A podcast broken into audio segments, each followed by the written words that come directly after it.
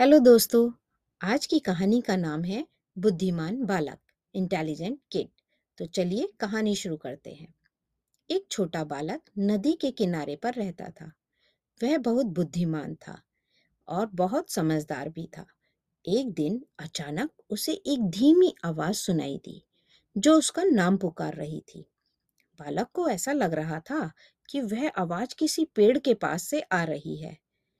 क्योंकि नदी के आसपास जंगल थे और पेड़ ही पेड़ थे तो वह उस आवाज़ को सुनते सुनते उस पेड़ के पास पहुँच गया। तो उसे वहाँ एक कांच की बोतल दिखाई पड़ी। उसने उस बोतल को ध्यान से देखा तो उस बोतल के अंदर एक मनुष्य जैसा एक छोटा सा जीव दिखाई दे रहा था। उस जीव ने बालक से विनती की कि वह उसे बोतल के बाहर निकाल दे। बालक बिना किसी आशंका के बोतल का ढक्कन खोल दिया। बोतल में से धुआँ निकलने लगा और जल्द ही धुएँ ने एक जिन्न का रूप ले लिया। बालक ने पूछा, कौन हो तुम? उसने कहा, मैं एक जिन्न हूँ। एक जादूगर ने मुझे बोतल के अंदर बंद करके नदी में फेंक दिया था। परंतु आज मैं आज़ाद हो गया हूँ और मुझे बहुत भूख लगी है और अब मैं तुम्हें खाना चाहता हूँ। बालक घबरा गया, पर उसने बुद्धिमानी से काम लिया और जिन्न से कहा, मैं तुम्हारा विश्वास नहीं कर सकता। तुम तो आकार में इतने विशाल हो, तुम इतनी छोटी सी बोतल में कैसे आ सकते हो? जिन्न गुस्से में आ गया कि बालक उसकी बात का विश्वास नहीं कर रहा। उसने कहा, रुको, मैं तुम्हें अभी इसी समय अपनी बात सच करके दिखा सकता हूँ कि मैं इस बोतल के अंदर जा सकता हूँ।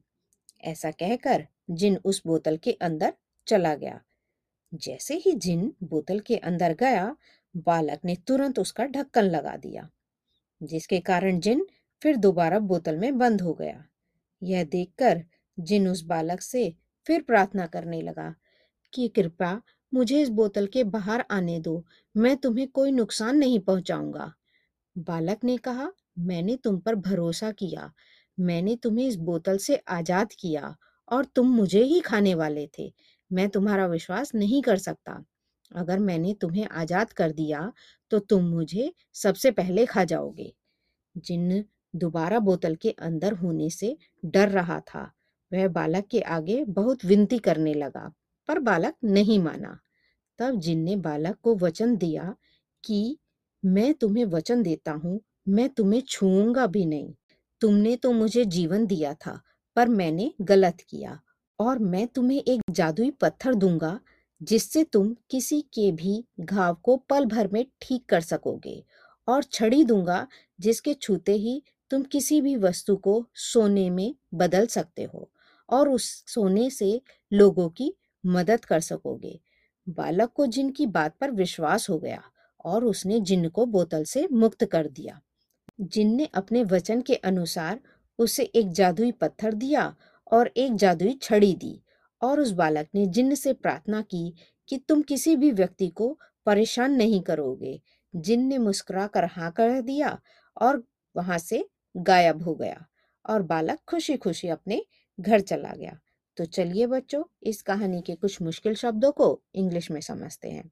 जैसे, बुद्धिमान, इंटेलिजेंट, बालक किड जिन जिनी विशाल ह्यूज बोतल बोतल वचन ओथ नदी रिवर जादुई पत्थर मैजिकल स्टोन विनती रिक्वेस्ट तो चलिए बच्चों, फिर मिलते हैं एक नई कहानी के साथ। बाय बाय बच्चों।